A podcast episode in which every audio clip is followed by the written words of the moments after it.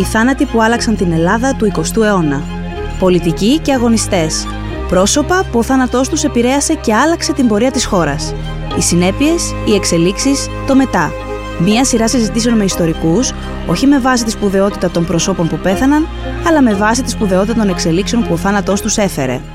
Χαίρετε, είμαι ο Κώστας Μανιάτης και σε αυτό το επεισόδιο θα μιλήσουμε για τις εξελίξεις που έφερε η δολοφονία του Γρηγόρη Λαμπράκη στις 27 Μαΐου του 1963. Μια πολιτική δολοφονία, σίγουρα η συγκλονιστικότερη μεταπολεμική που συνέβη στη χώρα μας, από όργανα του παρακράτους αλλά και σε στενή συνεργασία με το επίσημο κράτος εποχής. Οι εξελίξεις που έφερε ήταν ραγδαίες. Είχαμε απονομιμοποίηση της κυβέρνησης, παρέτηση του Καραμαλή, εκλογές και γενικά είχαμε νέους όρους και πρωταγωνιστές στο πολιτικό παιχνίδι, θα λέγαμε, εκείνης της ταραγμένης δεκαετίας του 60. Μαζί μας για να μιλήσουμε για όλα αυτά έχουμε την κυρία Εύη Κοντζαρίδη, ιστορικό, επίκουρη καθηγήτρια Βρετανικής Ιστορίας και Πολιτικής, ε, στο θα με συγχωρέσετε τώρα αυτό πώς θα ακουστεί η προφορά μου, στο Université Polytechnique de France, στο Valenciennes της Γαλλίας. Και φυσικά η κυρία Κοντζαρίδη είναι και συγγραφέας του βιβλίου Η ζωή και ο θάνατος του Γρηγόρη Λαμπράκη, το οποίο κυκλοφορεί επιτέλους και στα ελληνικά από τις εκδόσεις Καψιμή. Κυρία Κοντζαρίδη, καλησπέρα σας. Καλησπέρα σας, κύριε Μανιάτη. Καταρχάς, θα θέλαμε να μας πείτε δύο λόγια για τη ζωή του Γρηγόρη Λαμπράκη. Ποια ήταν αυτή πριν αποφασίσει να κατέβει ως βουλευτής με την ΕΔΑ; Δηλαδή, πού μεγάλωσε, με τι ασχολήθηκε επαγγελματικά, ποια ήταν τα ενδιαφέροντά του. Πολύ ωραία. Ε, ο Λαμπράκης ήταν ε, καταρχάς ε, πολύ σπουδαίος αθλητής τότε νέο. Είχε γίνει βαλκανιονίκης στο Άλμα Ισμίκους και είχε πανελλήνιο ρεκόρ του αγωνίσματος επί 21 χρόνια. Πέρα από αυτό ήταν και μόνιμο μέλος της εθνικής ομάδας επί 6 χρόνια. Συμμετείχε στους Ολυμπικούς Αγώνες που πραγματοποιήθηκαν στο Βερολίνο τον Αύγουστο του 1936 από που υπάρχει αυτή η κλασική ε, φωτογραφία με τον ε, ναι, Jesse Owens. Ναι. Ήταν επίσης ένας πολύ σπουδαίος ε, με πολύ σημαντικό ερευνητικό έργο στο τομέα της γυναικολογικής ενδοκρινολογίας. Το Μάη του 50, στη ηλικία μόλις 38 χρονών, έγινε φοιτητής της ιατρικής σχολής στο Πανεπιστήμιο Αθηνών. Πρέπει εδώ να λάβουμε υπόψη μας το γεγονός ότι τότε η ιατρική, ο χώρος της ιατρικής επιστήμης ήταν πολύ συντηρητικός από όλες τις απόψεις και βεβαίως ε, δεν άνοιγε εύκολα τις πόρτε του. Ο Λαμπράκης ε, βοήθησε πολλές γυναίκες που είχαν σοβαρό γυναικολογικό πρόβλημα να τεκνοποιήσουν. Παραδείγματος χάρη, για να έτσι να θέσω μόνο ε, μια λεπτομέρεια που ε, δεν αναφέρω στο βιβλίο μου, επομένως δεν είναι καθόλου γνωστό, είναι ότι ο Λαμπράκης ήταν από τους πρώτους γυναικολόγους στην Ελλάδα που είχε επιχειρήσει επιτυχώς τη τεχνητή γονιμοποίηση με ενέσει σπέρματος. Κάτι τώρα που για μας βεβαίως ακούγεται λίγο ίσως ε, απλοϊκό και όλα αυτά, αλλά εν πάση περιπτώσει έχει την σημασία του νομίζω. Τώρα αν πάμε λίγο τα χρόνια της κατοχής, από το 42 ε, δηλαδή και μετά, ο Λαμπράκης έλαβε μέρος ως αντιπρόεδρος σε ένα είδος, ας το πούμε έτσι, συνδικαλιστικό σωματείο, στο οποίο συμμετείχαν και άλλοι μεγάλα ονόματα αθλητών. Το σωματείο αυτό ήταν ε, η, η Ένωση Ελλήνων Αθλητών και ο στόχος αυτού του σωματείου ήταν να στηρίξει οικονομικά, πρακτικά και ηθικά τους αθλητές προπαντός αυτοί που ήταν οι πιο ευάλωτοι, δηλαδή αυτοί που ήταν ε, άρρωστοι εκείνη την περίοδο, που ήταν άνεργοι, που ήταν φυλακισμένοι. Και νομίζω ότι αυτή η ένωση, αν δεν κάνω λάθος, εντάχθηκε και στο ΕΑΜ ή όχι. Ε, ακριβώς, ναι. Ε, με την πάρο του χρόνου αυτό το σωματείο καταρχάς ε, βεβαίως ε, παρήχε βοήθεια στους αθλητές, ε, οργάνωνε αθλητικές εκδηλώσεις και συζήτια και όπως λέτε, στη συνέχεια αυτό το σωματείο θα ταυτιστεί όλο και περισσότερο με το ΕΑΜ και αυτό θα συνέβη, θα συνέβη κυρίως γιατί ο, τότε ο Λαμπράκης και ο φίλος του ο Γιώργος Οθάνος έγιναν μέλη της ΕΠΟΝ, ε, η ΕΠΟΝ τότε που ήταν το σημαντικότερο παρακλάδι του ΕΑΜ. Ω άνθρωπος, πώς ήταν, δηλαδή, ποια ήταν τα στοιχεία εκείνα του χαρακτήρα του που ε, τα ξεχώριζαν και όσοι τον είχαν γνωρίσει τότε; Κοίταξε, εντάξει, εγώ δεν το γνώρισα προσωπικά. ε, αλλά μπορώ να μιλήσω μόνο για το πώς το φαντάζομαι εγώ. Δηλαδή, νομίζω ότι ήταν ένας άνθρωπος που ήταν αρκετά, ας πούμε έτσι, ε, συναισθηματικός, για ένα έμφυτο ενθουσιασμό, ας το πούμε έτσι, για, ε, ενδιαφερόταν πάρα πολύ για τον συνάνθρωπό του. Ήταν, ε, νομίζω, άνθρωπος ε, του δοσήματος. Ήθελε δηλαδή να προσφέρει γενικότερα στους ανθρώπους, γιατί είχε μεγαλώσει με αυτές τις αρχές και, γενικότερα ένας άνθρωπος που νόμιζε, ήταν αισιόδοξος πιστεύω. Νομίζω, ε, μπορεί να ήταν ακτιβιστής και να θεωρούσε ότι ε, τίποτα δεν θα γίνει χωρίς ε, οι άνθρωποι να είναι συνειδητοποιημένοι και να υπάρχει ηλικία και υλοβοήθεια μεταξύ τους. Πέρα από αυτό όμως ήταν νομίζω κατά βάθος αισιόδοξο για την πορεία των πραγμάτων. Αυτό ίσω να ακούγεται λίγο παράδοξο, δεν ξέρω, αλλά πιστεύω ότι μέσα του κατά βάθος ήταν αισιόδοξος. Αλλά νόμιζε ότι βεβαίως πρέπει να υπάρξει περισσότερη ε, συνειδητοποίηση μέσα στην κοινωνία. Και από το 61 πλέον, ε, ως βουλευτής πια, ως τη βραδιά της δολοφονίας του, ε, ποιοι θα λέγατε ότι ήταν οι σημαντικότεροι σταθμοί του κοινοβουλευτικού του βίου, ας το πούμε έτσι, που αξίζει να σταθούμε; Αυτό τον 1,5 χρόνο περίπου που ήταν βουλευτής, δηλαδή. Κοιτάξτε τώρα, βεβαίως μετά από το. στη δεκαετία του 60 και μετά, ε, όπως πολλοί γνωρίζουν, ο Λαμπράκης θα παίξει ε, πρωταγωνιστικό ρόλο στο ελληνικό φιλελληνικό κίνημα. Αυτό βεβαίως. Και ε, τότε βεβαίως ε, θα πολιτευτεί. Δηλαδή θα πολιτευτεί ε, ως ανεξάρτητος βουλευτής, συνεργαζόμενος με το ΠΑΜΕ στις εκλογές του Οκτώβριο 1961 οι οποίες όπως ξέρουμε έμειναν στην ιστορία ως εκλογές βίας και νοθείας. Οπότε ο Λαμπράκης ε, πολιτεύεται μέσα σε αυτό το θολό και δυσάρεστο και πούμε, πολιτικό κλίμα, ας πούμε έτσι. Μάλιστα μέσα από αυτές τις εκλογές τόσο η αριστερά και το κέντρο θα καταγγείλουν τα αποτελέσματα, το ξέρουμε αυτό, και ο, ο Γιώργος ο Παδρό θα κηρύξει τον ε, περίφημο ανέδοτο αγώνα του και θα ζητήσει την ανατροπή της κυβέρνησης της ΤΕΡΕ και θα απαιτήσει πιο αδιάβλητες και εγγυημένες εκλογές. Αυτό είναι το πλαίσιο, το ιστορικό πλαίσιο, το οποίο έχει πολύ μεγάλη βαρύτητα ε, στο βιβλίο μου. Έχει ενδιαφέρον ότι πολλά μέλη της τότε δεξιάς κυβέρνησης και μάλιστα πολύ μεγάλα ονόματα όπως ο Γιώργος Γοράλης και ο ίδιος ο Πρωθυπουργός Κωνσταντίνος Καραμαλής δεν παραδέχτηκαν ποτέ το φαινόμενο αυτό της βίας και της νοθείας. Δηλαδή αυτό νομίζω ότι είναι σημαντικό να το τονίσουμε ο Λαμπράκης όσο αφορά το, τη συμμετοχή του γενικότερα ε, στα κοινά και, και προπαντός στο φιλιρονικό κίνημα. Τον Ιούνιο του 1962 ο Λαμπράκης θα συμμετάσχει στην πρώτη εθνική διάσκεψη που θα γίνει για τον αφοπλισμό και θα παίξει εκεί σημαντικό ρόλο ως ένας από τους αντιπρόεδρους της Ελληνικής Επιτροπής για την Εθνή Έφεση και Ειρήνη, η οποία αυτή ήταν η πιο γνωστή, ας πούμε έτσι, Επιτροπή Ειρήνης. Υπήρξε και μια άλλη σημαντική επιτροπή παράλληλα, ε, η οποία ονομάστηκε ο Σύνδεσμος Νέων Μπέτων Ράστελ για το πυρηνικό φοβισμό και την ειρήνη, που αυτή ήταν μια πρωτοβουλία νέων φοιτητών, κυρίως του Μιχάλη Περιστεράκη και του Νικόλαου ε, Κιάου και άλλων βέβαια. Και η σημασία αυτής της οργάνωσης ήταν ότι παρουσίαζε ένα υπερκομματικό χαρακτήρα και δεν ήταν ε, ευθυγραμμισμένοι, πούμε έτσι, με, με άλλες οργανώσεις όπως το Παγκόσμιο Συμβούλιο Ειρήνης που αυτό είχε το Παγκόσμιο Συμβούλιο Ειρήνης, το οποίο πρέπει να τονίσουμε εδώ πέρα ότι χρηματοδοτούνταν και ελεγόταν τότε από τη Σοβιετική Ένωση. Οπότε αυτό που έχει σημασία εδώ πέρα είναι ότι ο Γρηγόρης αγκαλιάζει και τις δύο οργανώσεις και την ε, Επιτροπή, η οποία είναι ας πούμε έτσι πιο αριστερή και έχει ένα πιο ξεκάθαρο αντιπεριελαστικό και αντικαπιταλιστικό ύφος, ας το πούμε έτσι, αλλά και την νεότερη οργάνωση που είναι, όπως είπα, πρωτοβουλία αυτών των νέων φοιτητών. Την άνοιξη του 2013 ο Λαμπράκης θα λάβει μέρος ε, μαζί με τον Μανώνη Γλέζο και τον Νεόνιδα Κύρκο και άλλους σε μια ιστορική πορεία ειρήνης που ξεκίνησε στο Old Marston στην Αγγλία και κατέληξε στο Λονδίνο. Η πορεία αυτή ήταν ένα ετήσιο γεγονός τότε και συμμετείχαν πολλές προσωπικότητες, πολλές αντιπροσωπείες από όλο τον κόσμο και αυτή η πορεία ήταν μια πρωτοβουλία της ε, Campaign for Nuclear Disarmament που ήταν η εκστρατεία για το πυρηνικό αφοπλισμό. Και βέβαια μετά ε, φτάνουμε στη δική μου την πορεία, την πρώτη μαραθώνια πορεία ειρήνης που αυτή έγινε όπως ξέρουμε 21 Απριλίου 1963 στην αρχή τουλάχιστον φαίνεται ότι η κυβέρνηση Καραμαλή θα την αφήσει την πορεία να γίνει, ότι θα την επιτρέψει. Αλλά τελευταία στιγμή για κάποιο λόγο θα την απαγορεύσει. Και τότε θα κινητοποιήσει μια πολύ εντυπωσιακή και αποθαρρυντική δύναμη αστυνομικών αλλά και παρακρατικών για να την ματαιώσει και ως ένα μεγάλο βαθμό αυτό θα το πετύχει η κυβέρνηση. Ο ίδιος όμως θα επιχειρήσει μόνος του να την κάνει αυτή την πορεία.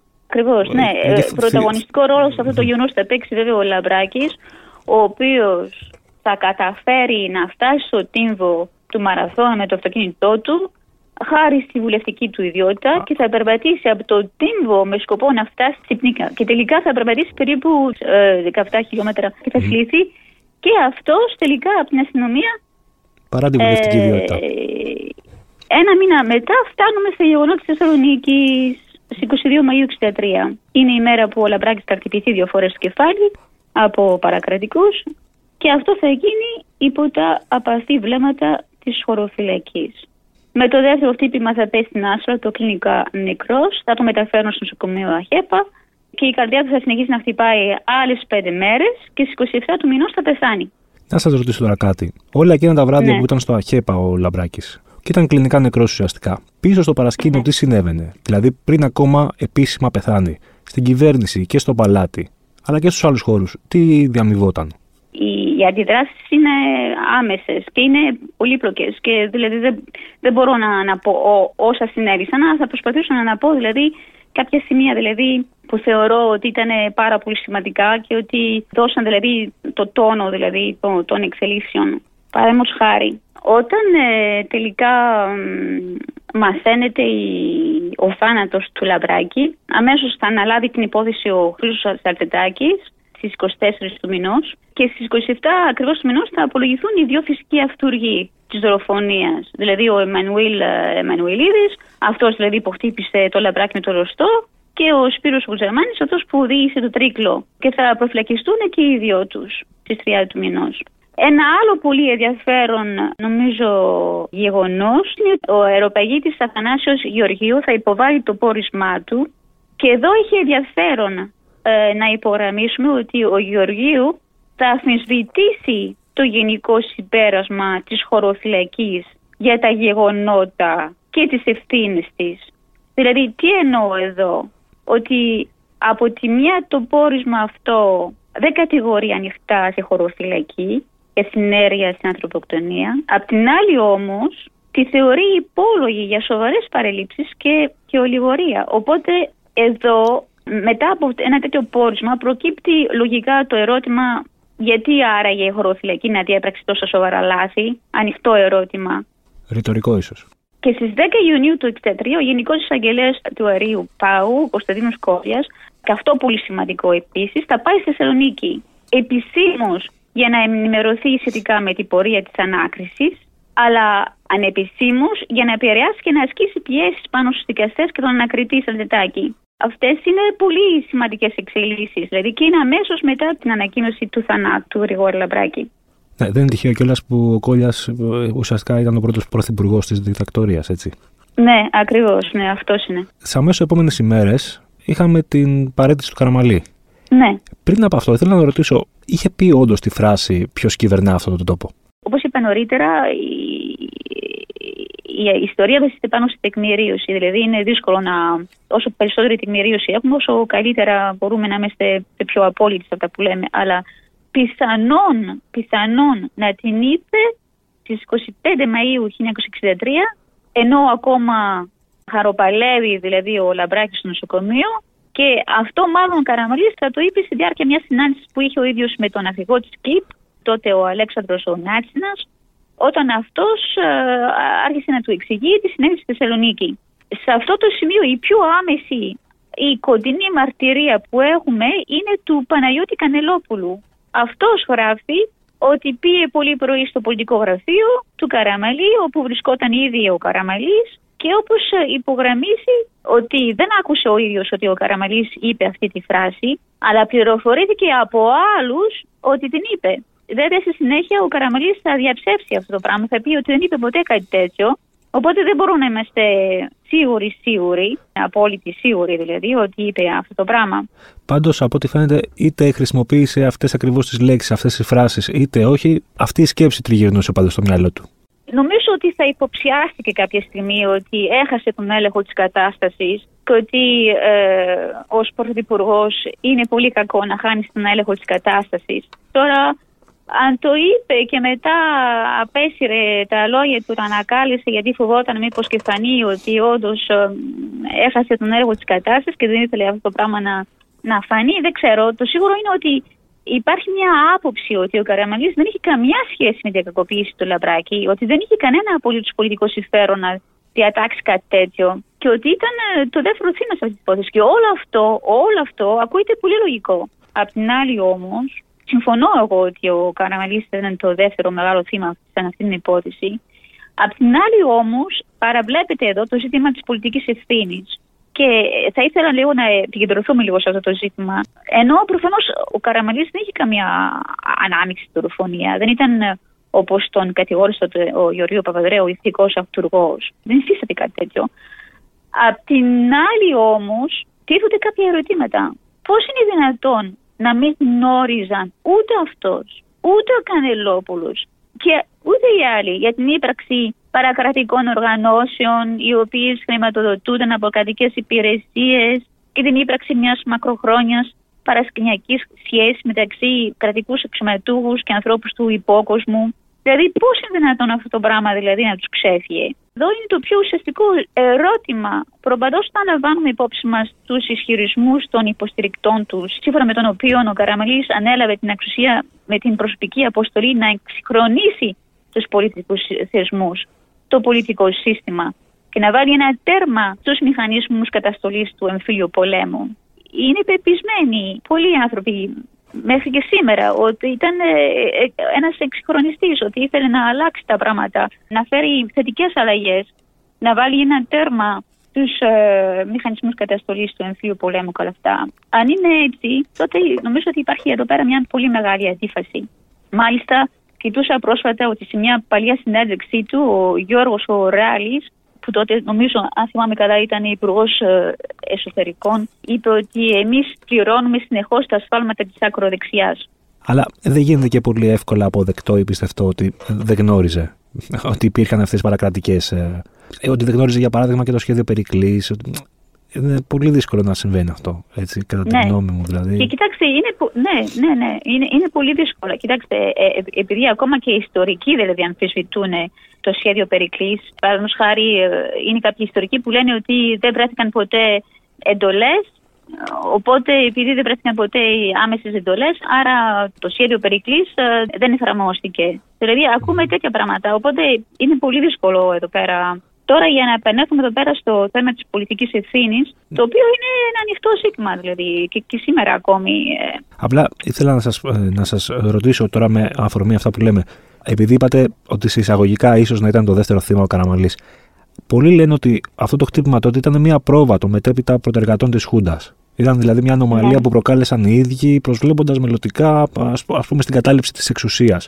Ότι ήταν ένα μέτρημα των δυνάμεών τους. Πιστεύετε ότι αν ποτέ πούμε ότι ήταν το δεύτερο θέμα Καραμαλή, έτσι, αν ήταν θύμα αυτών των ανθρώπων; Νομίζω ότι υπήρχε ένα παρασκήνιο το οποίο αποτελούταν από κλίκες ε, μέσα στο στρατό, ο ΙΔΕΑ και η άλλη οργάνωση, η άλλη κλίκα του Παπαδόπουλου η, η οποία αποσκοπούσαν σε κάποια αποσταθεροποίηση, σε μια πολιτική αποσταθεροποίηση. Και αυτή η ερμηνεία δηλαδή είναι μια ερμηνεία που ανέπτυξαν ε, διεξοδικά δηλαδή οι τρεις μεγάλοι δημοσιογράφοι που είχαν κάνει την έρευνα τότε και που βοήθησαν στα μέγιστα ε, στην ανακάλυψη της συνωμοσίας, δηλαδή στην υπόθεση Λαμπράκη ενώ τον, ε, τον Γιάννη τον Βούλτψη, τον Γιώργο τον Βέρτσο και τον Γιώργο τον Ρωμαίο ο οποίος πέθανε πρόσφατα είναι κάτι που και εγώ δηλαδή ως έναν βαθμό δηλαδή υιοθετώ στο βιβλίο μου Είχαν γίνει και άλλα γεγονότα περίεργα, οπότε δηλαδή άμα βάζουμε όλα τα, τα γεγονότα σε μια σειρά, είναι,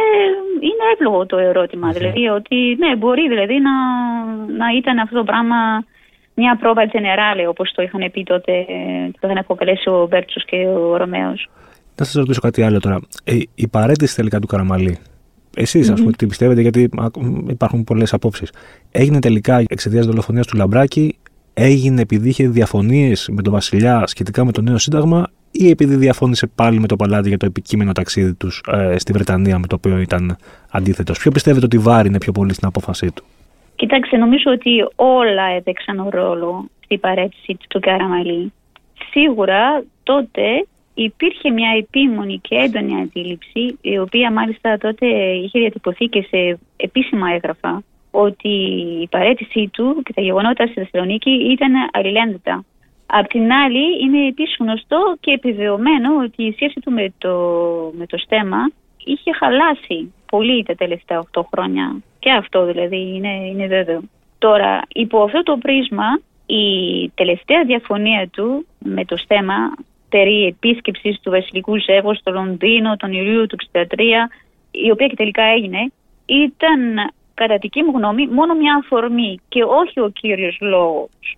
Επίσης, ξέρουμε ότι ο Καραμαλής επιδίωκε τότε μια ενίσχυση της εκτελεστικής εξουσίας, δηλαδή των αρμοδιοτήτων του Πρωθυπουργού έναντι του θέματος, μέσω κάποιος, κάποιας συνταγματικής αναθεώρησης, διότι τότε όπως ξέρετε αυτός ο θεσμός είχε, ενώ το θέμα είχε την έντονη τάση να ανακατεύεται στην διακυβέρνηση της χώρας και αυτό ε, δεν άρεσε στο Καναμακί. Όλα αυτά ισχύουν.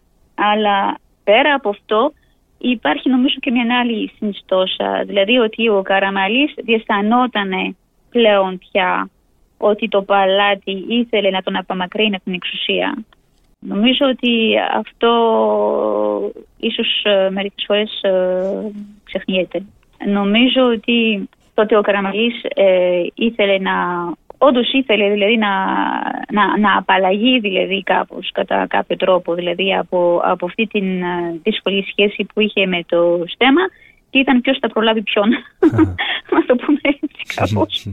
Αλλά υπάρχουν εδώ και, και σε αυτή την περίπτωση πολύ επίσημα έγγραφα τα οποία τα αναλύω στο βιβλίο μου. Ένα από αυτά αναφέρεται σε μια συζήτηση που είχε βασιστεί στη Φρεντερίκη με τον διεθνή της CIA, τον Τζον Μάικον, το Φεβρουάριο του 1963, όπου εκεί φαίνεται καθαρά ότι η Βασίλισσα Φρειδερίκη δεν τα, δεν τα πάει πια καλά με τον Καραμανλή, ότι δεν, δεν, δεν υπάρχει καλή συνεννόηση μεταξύ τους, ότι είναι δυσαρεστημένη, απογοητευμένη από τη στάση του και ότι ε, δεν αποκλείει δηλαδή τότε το σχηματισμό μιας νέας κυβέρνησης είτε από τις δυνάμεις του κέντρου είτε από, από τις δυνάμεις της δεξιάς. Προσωπικά έχω την εντύπωση ότι ο Καραμαλής παρετήθηκε όταν το έκανε, δηλαδή μετά από την τελευταία αυτή διαφωνία με το στέμα, γιατί ήξερε ότι είχε χάσει το πολιτικό παιχνίδι. Ενώ ε, είχε χάσει την υποστήριξη του στέμα, είχε χάσει την υποστήριξη του κόμματός του, είχε χάσει την εμπιστοσύνη της αντιπολίτευσης. Οπότε ήξερε ότι είχε χάσει το πολιτικό παιχνίδι και ήταν κατά κάποιο τρόπο για αυτόν πιο αξιέπαινο, δεν ξέρω αν αξιέπαινο είναι η σωστή λέξη εδώ πέρα, τέλος πάντων, ήταν πιο αξιέπαινο για τον ίδιο να παραδειχθεί ένα λόγο αρχής παρά μετά από τη δολοφονία του Λαμπράκη, η οποία είναι σίγουρο, σίγουρο ότι είχε πλήξει την πολιτική του ε, υπόλοιψη. Και πιστεύω ότι ο Καραμαλής ήταν αρκετά συναισθηματικός άνθρωπος. Τον είχε κάπως ε, στακατεύσει συναισθηματικά, νομίζω, όλο αυτό το πράγμα. Και νομίζω είναι κατανοητός σε ένα πολύ μεγάλο βαθμό. Ε, οπότε νομίζω ότι γι' αυτόν η παρέτησή του στο timing που έγινε, δηλαδή στο, στο, στο χρονικό διάστημα που έγινε, ήταν ένας τρόπος να σώσει, ας το πούμε έτσι, τη θυγμένη αξιοπρέπειά του, αλλά και να δείξει στο λαό το πρόβλημα που αντιμετώπισε τότε με το στέμα. Μιας και λέμε για το στέμα, και μιας και λέμε και για εκφράσεις και φράσεις που δεν είμαστε και σίγουροι αν ε, υπόθηκαν ακριβώς έτσι. Είχε πει όντως η Φρυδερίκη το ποιος θα με απαλλάξει επιτέλους από αυτόν τον άνθρωπο; Όταν, όχι για τον Καραμαλή, όταν, ότι το είχε πει αυτό για τον Λαμπράκη. Ναι, ε, και εκεί έχουμε mm. πάλι ναι. κάποιο ε, κενό. Ενώ, ενώ, ενώ δεν, έχουμε, δεν έχουμε αρκετά τεκμήρια για να είμαστε σίγουροι. Για να πάρουμε τα πράγματα από την αρχή. Είχε πει, πετύχεται ότι είχε πει η Βασίλισσα Φρεντερίκη ποιος θα με απαλλάξει επιτέλους από αυτόν τον άνθρωπο ή κάτι τέτοιο. Γιατί το είχε πει, θέλετε να μας εξηγήσετε λίγο; Όσο αφορά τη φήμη Όσο αφορά αυτή τη, πρώτη, τη φράση δηλαδή, αποδίδεται στον πρώην γραμματέα των ανακτόρων, δηλαδή το Γεράσιμο Τζεχάντε. Αυτός είχε μεταφέρει αρχικά αυτή τη φήμη, του πάντων. Αλλά για να πάρουμε λίγο τα πράγματα από την αρχή, ε, πρέπει να επιστρέψουμε στον Απρίλιο του 1963, όταν η Φρυδερίκη ήταν στο Λονδίνο. Είχε πάει στο Λονδίνο για να παραβρεθεί σε ένα βασιλικό γάμο. Ήταν εκεί πέρα με τον διάδοχο Κωνσταντίνο και με την κόρη της. Και εκεί είχε κατέβει σε ένα ξενοδοχείο Claridge's Hotel και την περίμενε εκεί πέρα όμως και η Μπέτη Αμπατιέλου.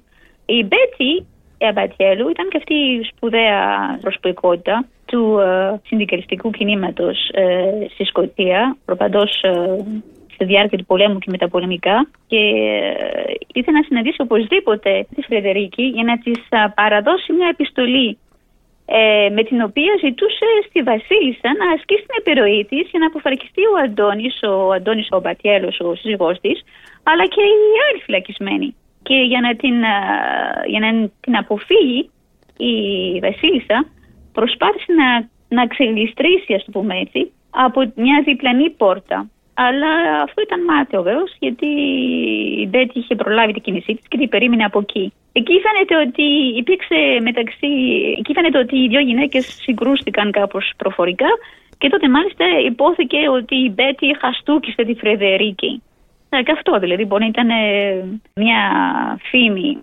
Αυτό που έχει σημασία όμως είναι ότι στις 26 Απριλίου ε, φτάνει ο Λαμπράκης στο Λονδίνο με σκοπό να παίξει το ρόλο του διαμεσολαβητή. Και εκεί τον υποδέχεται ο υπασπιστής του Κωνσταντίνου, ο ταματάρχης ο Αρναούτης και του λέει μετά από λίγα λεπτά, αφού πήγε και είδε την, ε, την, τη Βασίλισσα, ότι ξέρεις τι, η Βασίλισσα αποφάσισε ότι θα παραχωρήσει δηλαδή ακρόαση στον Λαμπράκη μόνο στην Αθήνα.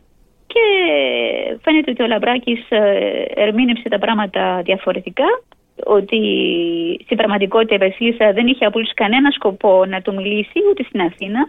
Και τότε στις 29 Απριλίου ο Λαμπράκης θα κάνει μια πολύ δυνατή δήλωση στο Βρετανικό τύπο. Τότε είναι που πιθανόν να είπε η Βασίλισσα τη θυμωμένη φράση της. Αυτό που έχει ενδιαφέρον είναι ότι στις 9 Μαΐου του 1963 ο Λαμπράκης θα προσπαθήσει να αποκαταστήσει την αλήθεια όπως την βλέπει αυτός μέσα στη Βουλή ε, λέγοντας ότι ε, ξέρετε τι δεν υπήρξε ποτέ χαστούκι και ότι η Μπέτη ε, αντιθέτως έδειξε ευγένεια ε, προς τη Βασίλισσα. Δεν θέλω να ακουστεί κοινικό τώρα αυτό και θα το βάλω έτσι σε εισαγωγικά. Ο Παπανδρέου, ο Γιώργο, ωφελήθηκε, ας το πούμε, από τη δολοφονία. Θέλω να πω ότι ο ανένδοτος ο ανένδοτος αγώνας, ναι, ναι, κάπως είχε ναι, κοπάσει ναι, εκείνο ναι. το διάστημα. Έτσι, και η δολοφονία θεωρείται ότι τον ξαναζωντάνευσε. Δεν νομίζω να υπάρχει αμφιβολία αυτό το πράγμα η δολοφονία του Γρηγόρη Λαμπράκη παρουσιάστηκε αμέσως από τον Παπαδρέο και από το κόμμα του ως ε, άλλη μια τραγική απόδειξη του αληθινού προσώπου της κυβέρνησης της ΕΡΕ. Ε, από την, ε, την απόκληση της κυβέρνησης της ΕΡΕ από τις αρχές της δημοκρατίας και της νομιμότητας. Δεν υπάρχει αμφιβολία εδώ πέρα. Επομένως του έδωσε, έδωσε στον Παπαδρέο την ευκαιρία να αναζωπηρώσει ξανά τον ανανεωτό αγώνα του και μάλιστα η ομάδα της Ένωσης Κέντρου θα βγάλει μια ανακοίνωση όπου θα κάνει λόγο για αιματηρή δικαίωση των παλιότερων καταγγελιών της Ένωσης Κέντρου. Πέρα όμως από αυτό, αυτή η δολοφονία θα βοηθήσει την Ένωση Κέντρου να επαναπροσδιορίσει τον εαυτό της ως αντιδεξιό, δημοκρατικό, προοδευτικό κόμμα. Γιατί ε, ένα πράγμα ε, δεν πρέπει να ξεχνάμε είναι ότι πολλοί αριστεροί πριν τη δολοφονία ε, στην ΕΔΑ δεν εμπιστεύονταν το κέντρο. Εννοώ ότι δεν είχαν ξεχάσει πως ο, ο Γιώργος Παπαδρέου ήταν ο αντικομουνιστής που είχε ζητήσει τη βοήθεια των Αγγλών για να χτυπήσει την αμική αντίσταση στα Δεκεμβριανά. Ε, αυτό δεν δε, δε, το, δε, το ξεχνούσε εύκολα, δεν το ξεχνούσαν εύκολα οι αριστεροί. Και συγγνώμη θα σας διακόψω. Η δολοφονία έδωσε στον Παπαδρέου την ευκαιρία να ξεφύγει ως ένα βαθμό από αυτό το, το παρελθόν του και να γίνει ο ηγέτης ενός ευρύ συνασπισμού της αριστεράς το 1958 ο ναι. Γιώργος Παπανδρέου είχε κάνει και συζητήσεις με τον Καραμαλή για να ενταχθεί στην ΕΡΕ. Θέλω να πω ότι δηλαδή ούτε στο κέντρο του είχαν και τόσο μεγάλη εμπιστοσύνη. Ναι, ναι, ναι, βέβαια, ναι, ναι, ναι, ναι. Ισχύει αυτό, ισχύει αυτό. Ναι. Ε, και τώρα δεν ξέρω, αυτό που επίσης για μένα είναι ας πούμε έτσι βαρισίμαντο ήταν ότι τότε το κέντρο δεν ήταν ένα ιδεολογικά ομοιογενές κόμμα, το πούμε έτσι. Υπήρχαν στι τάξει αυτού του κόμματος άνθρωποι, όπως παραδείγματος χάρη ο Σοφοκλής Βενιζέλος, που δεν απέκλειαν την πιθανότητα μελλοντικής συνεργασίας με την ΕΡΕ. Παντό, άμα έχουμε στο νου μας το ερώτημα αν η δεξιά θα είχε πέσει χωρίς τη δολοφονία. Δεν είναι ξεκάθαρο ότι η δεξιά θα είχε πέσει χωρίς τη δολοφονία, γιατί υπήρχαν αυτές οι τάσεις, δηλαδή ότι μέσα στον χώρο του κεντρώου δηλαδή, υπήρχαν αυτές οι, οι αντιμαχίες και οι, οι αντιφάσεις, ε, ιδεολογικές αντιφάσεις. Και δεν πρέπει να ξεχνάμε ότι πριν κηρύξει τον έντοτο αγώνα του, ο Παπαδρέο και το κόμμα του διατηρούσαν ουσιαστικά μια αντικομουνιστική στάση. Μετά άλλαξαν τα πράγματα. Ενώ ότι στην προεκλογική περίοδο πριν τις εκλογές του 1961, το κέντρο είχε γενιάσει την εκστρατεία του με το σύνθημα του διμέτωπου αγώνα. Κατά τη ΣΕΡΕ και του ΠΑΜΕ. Και δηλαδή και των δυνάμεων δηλαδή της αριστεράς. Οπότε όλο αυτό το πλαίσιο έχει, έχει νομίζω πολύ σημασία. Και όπως το είπα και το ξαναλέω, ε, ήταν ένα μέρος της Ένωσης Κέντρου το οποίο έτρεφε κάποια ελπίδα ότι η ΕΡΕ στις εκλογές του 61 δεν θα καταφέρει να εξασφαλίσει μια σταθερή πλειοψηφία. Και έτσι θα ανοίξει ο δρόμος για το σχηματισμό ενός συνασπισμού με τη δεξιά. Η δολοφονία ε, Λαμπράκη ανάγκασε, δηλαδή, ανάγκασε κατά κάποιο τρόπο το κέντρο να αποφασίσει τέλος πάντων με ποιους θα είναι. Ενώ πριν τα πράγματα δεν ήταν τόσο ξεκάθαρα. Ξέρετε, είδα μια συνέντευξη του Κωνσταντίνου Μητσοτάκη πρόσφατα στον ε, Παπαχελά νομίζω. Και έλεγε μέσα, είχε μια πληροφορία ότι λίγο πριν ε, τη δολοφονία του Λαμπράκη, ότι επειδή γνωρίζονταν και μιλούσαν, ότι σχεδόν τον είχε πείσει ε, να ενταχθεί στις επόμενες εκλογές στην Ένωση Κέντρου. Ισχύει αυτό, ναι. Δηλαδή, εγώ και εγώ δηλαδή, το αναφέρω στο βιβλίο μου και αυτό το είχε πει στα πλαίσια, ο Μητσοτάκης στα πλαίσια μιας μακράς συνέντευξης που είχε παραχωρήσει στον uh, Αλέξη Παχελά. Ναι, uh, ναι, ναι, θυμάμαι, το, το αναφέρω και εγώ σε αυτό το βιβλίο μου. Κάτι παρόμοιο είχε πει και σε μια, σε μια συνέντευξή του ο Μίκης Θοδωράκης. Δηλαδή χρειάζονται κάποια επιστακτικότητα, επειδή όπως είπαμε η τεκμηρίωση είναι το πάνω στην ιστορία και επειδή ναι, δηλαδή τα αναφέρουμε αυτά, οφείλουμε να τα αναφέρουμε αυτά, αλλά ως εκεί δηλαδή. Για να μιλήσουμε πάλι για τις εξελίξεις ε, που έφερε αυτή η δολοφονία, ως προς το παρακράτος, δηλαδή και το αστυνομικό κράτος, ποιες ήταν αυτές οι εξελίξεις, το, το αποδόμησε, το ανέδειξε, ε, το ανάγκασε να κρυφτεί καλύτερα, ποια ήταν η συνέχεια; Όσον αφορά το παρακρατο ε, νομίζω ότι το παρακράτος έγινε πιο θρασής, νομίζω. Α, ξέφυγε ε, περισσότερο πιστεύετε; Νομίζω ότι ναι, θα μπορούσα να πω ότι είναι πιο Ναι. Νομίζω ότι ξέφυγε mm. εντελώ. Ναι, το... Δοκίμασαν τις δυνάμεις τους δηλαδή με την δολοφονία Λαμπράκη και μετά Δηλαδή δεν είχαν. Βεβαίως ε, και εκεί δηλαδή τίθεται ένα πολύ σοβαρό ερώτημα γιατί είχαν γίνει. Δηλαδή το παρακράτος είχε δείξει το αληθινό του πρόσωπο και άλλες φορές. Και εκεί δηλαδή τίθεται το ερώτημα δηλαδή το τι έκανε η κοινοβουλευτική δεξιά. Δηλαδή γιατί δεν πήρε αρκε, πάλι αρκετά μέτρα δηλαδή για να απομακρύνει, αφού τους ξέραμε, αφού τους ξέρανε ποιοι ήταν αυτά τα πρόσωπα και τι κάνανε, ποιες ήταν οι παρασκηνιακές κινήσεις τους. Ε, πέρα από αυτό, δηλαδή, τίθεται το ερώτημα, δηλαδή, γιατί δεν πάρθηκαν περισσότερα πιο αποφασιστικά μέτρα για να τους σταματήσουν, οπότε, οπότε ήταν ακόμα δυνατόν. Δηλαδή, εκεί τίθεται ένα ερώτημα πάλι mm. όσο αφορά τις πολιτικές ευθύνες της κυβέρνησης της δεξιάς. Ωραία. Ε, μια έτσι προτελευταία ερώτηση. Ε, αργότερα η δίκη του Ασπίδα ε, συνέπεσε χρονικά με τη δίκη για τη δολοφονία του Λαμπράκη. Αυτό πιστεύετε ότι ήταν τυχαίο ή μήπως έγινε κιόλας ε, για να μειωθεί ας πούμε κάπως ενδιαφέρον γύρω από τη δίκη των δολοφόνων του; Να, να στραφεί αλλού το ενδιαφέρον της κοινής γνώμης; Αυτό δεν μπορώ να είμαι σίγουρη αυτό το πράγμα. Η, η δίκη του, του Ασπίδα ε, ξεκινά στις 14 Νοεμβρίου του 1966, ενώ η δίκη των δολοφόνων του Λαμπράκη έχει ήδη ξεκινήσει, αν θυμάμαι καλά, από, τα, από το Σεπτέμβριο του ίδιου έτους. Δεν ξέρω αν αυτό ήταν εσκεμμένο. Το αποτέλεσμα είναι, έχει ενδιαφέρον εδώ. Ότι πράγματι η δίκη αυτή του, του Ασπίδα τράβηξε όλη την προσοχή του τύπου. Και βέβαια έθεσε ως ένα βαθμό στο περιθώριο την απαλλαγή των αξιωματικών της χωροφυλακής, αλλά και την περίεργη, την ανικανότητα των ενόρκων εννοώ στη δίκη των δολοφόνων του, του Λαμπράκη. αυτό νομίζω είναι σχεδόν. Ε, δεν μπορώ να πω ότι αυτό ήταν σκεμμένο. Μπορεί, ε, μπορεί να ήταν μια Άλλωστε η οργάνωση του Ασπίδα υπήρξε όντως. Δηλαδή από ό,τι γνωρίζουμε, η οργάνωση του Ασπίδα υπήρξε. Αλλά μεγαλοποιήθηκε. Δηλαδή είναι κάτι που ενδεχομένως δεν ήταν. Για πολιτικούς λόγους. Και για να βεβαίως να αλλάξει δηλαδή η, η πορεία των, των πολιτικών εξελίσεων. Ε, ευχαριστούμε πάρα πολύ για αυτή την κουβέντα.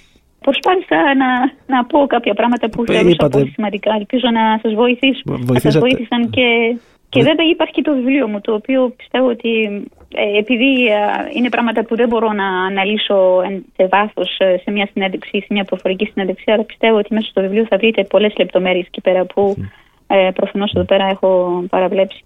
Όχι, βοηθήσατε πάρα πολύ και νομίζω βοηθήσατε και εμένα να βάλω σε μια σειρά έτσι κάποιες άναρχες ε, σκέψεις και πληροφορίες που είχα γύρω από τα γεγονότα.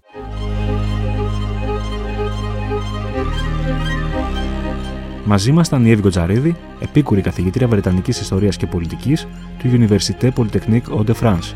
Μιλήσαμε για τη δολοφονία του Γρηγόρη Λαμπράκη και τις συνέπειές της στην πολιτική ζωή του τόπου.